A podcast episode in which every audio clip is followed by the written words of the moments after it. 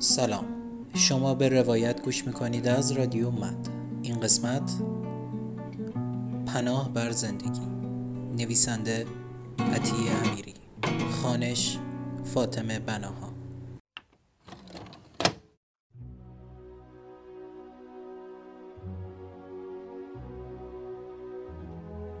یک. 17 سالم توی اتاق خانم بشارت مشاور مدرسه من منتظر نشستم تا بیاید با هم گفتگو کنیم. چیز زیادی تا کنکور نمانده است. چند دقیقه که میگذرد وارد اتاق می شود. روبروی من می نشیند. با هم سلام و احوال پرسی می کنیم. از برنامه درسی هم می پرسد و یک سری نکات مربوط به شیوه های صحیح درس خواندن را با هم مرور می کنیم. بعد اجازه می دهد تا از رویاهایم درباره آینده با او حرف بزنم. یک جایی از صحبتهایم به او می‌گویم تمام فکر و ذکرم این است که علوم سیاسی بخوانم. می‌خواهم سهمی توی تغییر مناسبات سیاسی داشته باشم. شور پنهان در لابلای کلماتم را می‌فهمم. وقتی صحبتهایم تمام شد، می‌گوید که به نظرش در آینده اصلاح طلب بزرگی می شود. بعد از شنیدن این جمله، حبه های درشت قند بودند که دانه دانه در دلم آب می شدند. از همان لحظه خودم را در قامت یک اصلاح طلب تمام ایار می دیدم که قرار است سری توی سرها در بیاورد. و باور کنید دیگر هیچ چیزی آنقدر برایم های اهمیت نبود که همین هدف. دیگر مهم نبود ورزشم را به خاطر درس خواندن رها کنم یا از خیر سایر علاقه مندی هایم بگذرم. 19 سالم.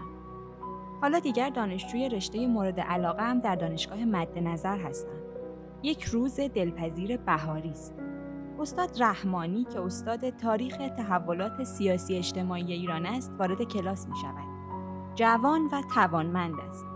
همگی یک جور ویژه‌ای به او ارادت داریم چون با جان و دل تدریس می اصلا به خاطر نحوه تدریس اوست که شیفته مطالعه درباره اصر مشروطه شده ایم. به گمانم روحیه و طبع لطیفی هم دارد. مثلا یک روز که وارد کلاس شد، فلفور به پنجره ها اشاره کرد و گفت نور بیرون خیلی خوبه. چرا پرده ها رو جمع نمی کنید تا کلاس با نور طبیعی روشن بشه؟ حیف نیست. امروز هم توی وقت استراحتی که به ما اختصاص داده بود سعی کرد توجهمان را به آواز خوش گنجشکها جلب کند. گفت خیلی مهم است که حواسمان به این جزئیات باشد. اما واقعیتش بعضی هایمان به این قسم حرفهایش میخندیدیم. انگار آنچه از طبع شاعری استاد جوانمان نشأت می‌گرفت و بر زبانش جاری می‌شد برای ما که صدای تغییر مناسبات را در سر میپروراندیم زاید و بیفایده به نظر می رسید. در واقع ما فکر می کردیم اهمیتی ندارد کلاس با نور فلورسنت روشن شود یا نور آفتاب. فرقی ندارد در وقت استراحت به صدای آواز گنجشکا دل بدهیم یا از پشت پنجره شاهد بالو پر زدن زاغچه ها باشیم. اینها مهم نبودند. مهم این بود ما درس بخوانیم. نمرات عالی کسب کنیم و برای دوره ارشد در دانشگاه های معتبری پذیرفته شویم. 3. 20 ساله عصر یک روز پاییزی در محوطه بیرونی دانشکده حقوق و علوم سیاسی است. روی نیمکت منتظر نشستم تا رأس ساعت پنج به قرار ملاقاتم با استاد قربانی برسم. دیگر مثل سابق در پی تغییر مناسبات نیستم. همین پارسال بود که از پس یک اردیبهشت شورانگیز و سراسر امید به خوردادی دم کرده و بیمار تبدیل شدیم. به جایی که هیچ نشانی از رویاها و امیدهای جمعیمان در آن یافت نمی‌شد. انگار تمام آنچه در اردی بهشت از سرگذرانده بودیم خواب و خیالی خوش بود و نه چیزی بیشتر. در واقع نه تنها نتوانستیم برای بازپسگیری آن امیدهای گرامی و نوپا کار چندانی از پیش ببریم بلکه حتی در جاهایی ناچار به عقبگرد هم شدیم. که این خودش تنه محکمی از واقعیتهای موجود بود بر تن من. نگاهی به ساعت مچیم می اندازم. از روی نیمکت بلند می شدم. خودم را به طبقه سوم و به اتاق استاد می رسانم. از من دعوت می کند تا روی صندلی مقابلش بنشینم. سلام و احوال پرسی می کنیم. کمی با من از نیچه و پروست حرف می زند. وسط صحبتهایمان یک سوال نامربوط می‌پرسم و او در جواب می‌گوید ببین آدم باید توی انتخاباش هوشیار عمل کنه. اینطور نباشه که بر حسب اونچه بقیه ازت انتظار دارن دست به انتخابایی بزنی که جز فرسودگی روح آیدی دیگهی برات به همراه نمیاره.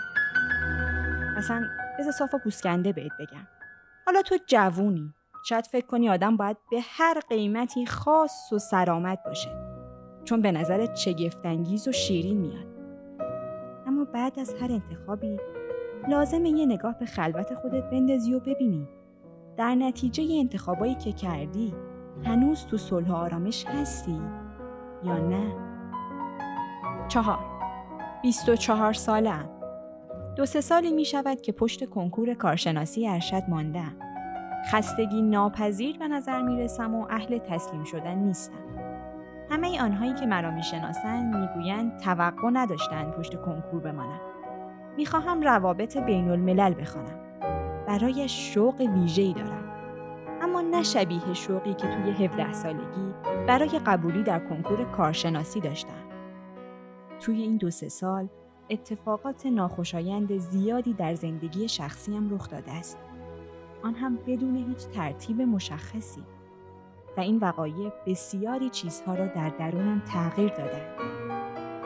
مثلا توی یکی از همین سالها درست وقتی دو هفته به کنکور ارشدم مانده بود باید دستنها و بدون هیچ تجربه قبلی به رتق و فتق امور خانه کمر همت میبستم و از شخص بیماری مراقبت می‌کردم که جانم به جانش بسته بود.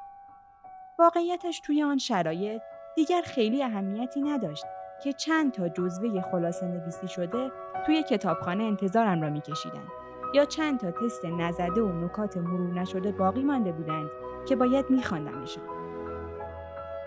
اصلا از همان روزها بود که فهمیدم زندگی تا چه حد می‌تواند نسبت به آنچه ما مشتاقانه به دنبالش هستیم بی انصاف و بی تفاوت باشد.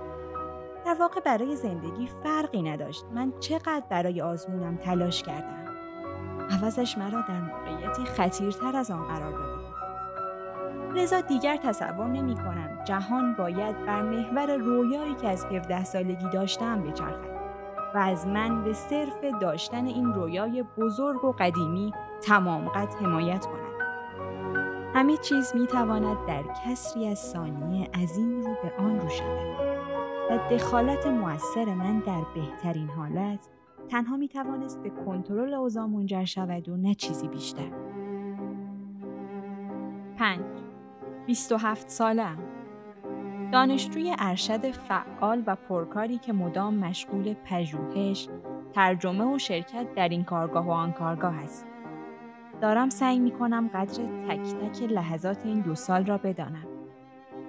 یک روز از همین روزها خبر می رسد که جسد استاد جوانم را توی خانهش پیدا کردن. خبر هولناک است و جگرسوز. او خودکشی کرده است. همه ایمان حیران و انگشت به دهان مانده ایم که آخر چطور ممکن است؟ آن آدم با آن میزان توانمندی کمالات و عشق به زندگی دست به چنین کاری بزند؟ البته ما خامیم. اشتباه می کنیم که این اتفاق را به کمالات و توانمندی هایش رب می دهیم. اندوه بی اندازه ای که داریم از فقدانش متحمل می شویم بر روی قوه تعقل و استدلالمان سایه انداخته است. انگار نمی خواهیم بپذیریم او تمام این مدت با چه افسردگی ویرانگری دست و پنجه نرم کرده است. این اتفاق هر کدام از ما را برای روزهای طولانی به فکر فرو برد.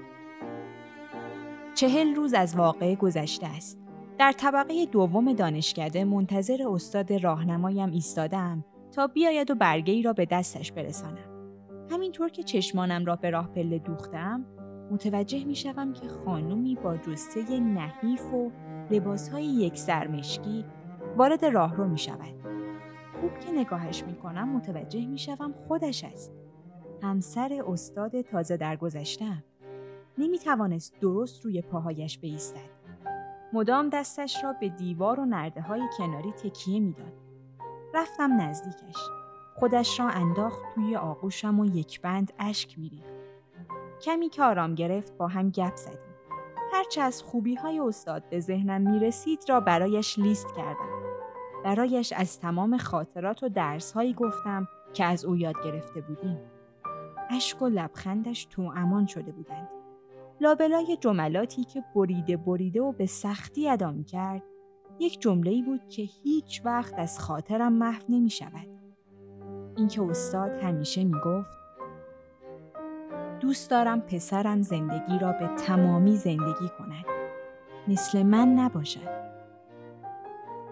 فردای آن روز یک قرار ملاقات با استاد قربانی داشتم. می‌خواستیم درباره واقعی تلخ اخیر حرف بزنیم. به محض اینکه روی صندلی چرمی اتاقش نشستم از او پرسیدم این اتفاق چطور افتاد؟ یعنی شما متوجه این اندازه بدحالی ایشون نشده بودی؟ استاد با تأسف سری تکان داد. گوشه لبش را گزید و گفت بدون شک متوجه شدیم. تلاش هایی هم کردیم. اما تلاش های ما برای برگردوندن اون به جریان زندگی کافی نبودن. شاید خودخواهانه باشه اما ازش دلخورم. ازش دلخورم که همه ما رو از وجود خودش محروم کرد. بعد از گفتن این جمله سکوت کوتاهی برقرار شد. توی همین فاصله چند قلوب از چایش را نوشید و ادامه داد. امروز باید یه چیزایی بهت بگم و قصد ندارم خیلی به حادثه اخیر ربطش بدم. ببین، اون چه توی دانشگاه و کلاسای درس یاد می‌گیری، تمام کتابایی که می‌خونی، اهدافی که تو همین زمینه برای آیندت مشخص کردی، خوب و ارزشمندن. اما اینا تمام زندگی تو نیستن. فقط بخشی از اونن که شاید تو رو به سرمنزل مقصود برسونن. شایدم نه. این جهان ابعاد زندگی بخش زیادی داره که لازمه چشاتو خوب باز کنی تا ببینیشون و بهشون بها بدی. درسته. هستی اونقدر سخاوتمند نیست که همه اون ابعاد رو در اختیارت بذاره. اما مسلما بخشی از اونا به تو عرضه میشه. من کتابای زیادی خوندم و می‌خونم. هر شب وقتی میرم تو رخت خوابم با تمام فلاسفه که اندیشه رو مطالعه کردم گفتگوی خیالی می‌کنم. باهاشون احساس نزدیکی می‌کنم. اصلا از خدا که پنهون نیست. از تو چه پنهون؟ گاهی حس می‌کنم خودمم یه فیلسوفم. ولی صبح فردا وقتی از خواب بیدار میشم باید در مقام یه آدم معمولی درست مثل خیلی دیگه برم نونوایی. پسرم و برسونم مهد و توی راه باش حرفای کاملا معمولی بزنم. باید با همسرم وقت بگذرونم و به حرفا و نگرانیاش دل بدم. پس نمی‌تونم توی صف نونوایی یا کنار همسر و پسرم در مقام یه اندیشمند ظاهر بشم و براشون فلسفه ببافم. در واقع باید بتونم از معمولی بودنم لذت ببرم. اصلا معمولی بودن مگه چشه؟ راستش اتفاق اخیری که برای مهدی افتاد چیزای فراموش شده زیادی رو به هم یادآوری کرد. گمونم منم جزئیات زندگی رو فراموش کرده بودم. فراموش کرده بودم لازم گاهی موقع نوشتن مقاله پسر کوچولومو روی پاهام بشونم و اجازه بدم با دکمه کیبورد بازی کنه. اصلا نوشتامو به هم بریزه. فراموش کرده بودم آدمای دیگه هم با من توی اون خونه زندگی می‌کنن. یا مثلا فراموش کرده بودم کاشتن یه بوته گل روز توی باغچه تا چه اندازه برای من ضروریه. شش. سی سالم حالا دیگر موقع پختن حلوای زعفرانی از تماشای ذوب شدن کره توی آرد داغ به وجد میآیم. بوی شربت بهار نارنج. بوی یک سبد آلبالوی تازه توی تابستان. بوی کیک سیب و دارچین در عصر یک روز زمستانی. بوی هل و گلاب در چای و بوی نعنا در ماست. می‌تواند به زندگی برم گرداند. حالا دیگر می توانم برای روزهای متوالی غمگین باشم. اصلا روی تقویم دیواریم چند روز را به همین مناسبت با خودکار قرمز علامت بزنم. می توانم به زمین و زمان ناسزا بگویم. ضعیف و خسته باشم. زندگی را موقتا تعطیل کنم. می توانم ناامید باشم بدون آنکه از ناامیدیم خجالت بکشم. می توانم ناامید باشم و با این حال ساعت سه نیمه شب با سایه هم روی دیوار برقصم. یا توی تاریکی شب آواز بخوانم. حالا دیگر خوب می‌دانم که سکون انتخاب شجاعانه برای من نیست. تلاش کردن را اتفاق قشنگ مستمری می‌دانم که با آن زنده ام. اما دیگر نمی‌خواهم همیشه خدا زندگیم را برای چیزی شدن یا کسی شدن در مسابقه با این و آن سپری کنم. دیگر هیچ اهمیتی ندارد که وقتی مردم می‌گویند باید به آن بالاها برسی منظورشان از بالا دقیقا کجاست بالا برای من همینجاست همینجا که هیچ حسرتی از گذشته به دلم نمانده باشد همینجا که حرمت رشته های ظریف حیات را نگه می دارم. همینجا که می توانم برای روزهای طولانی خسته و مقموم و ناامید شوم اما بازگشتم به زندگی راحت می بدانم.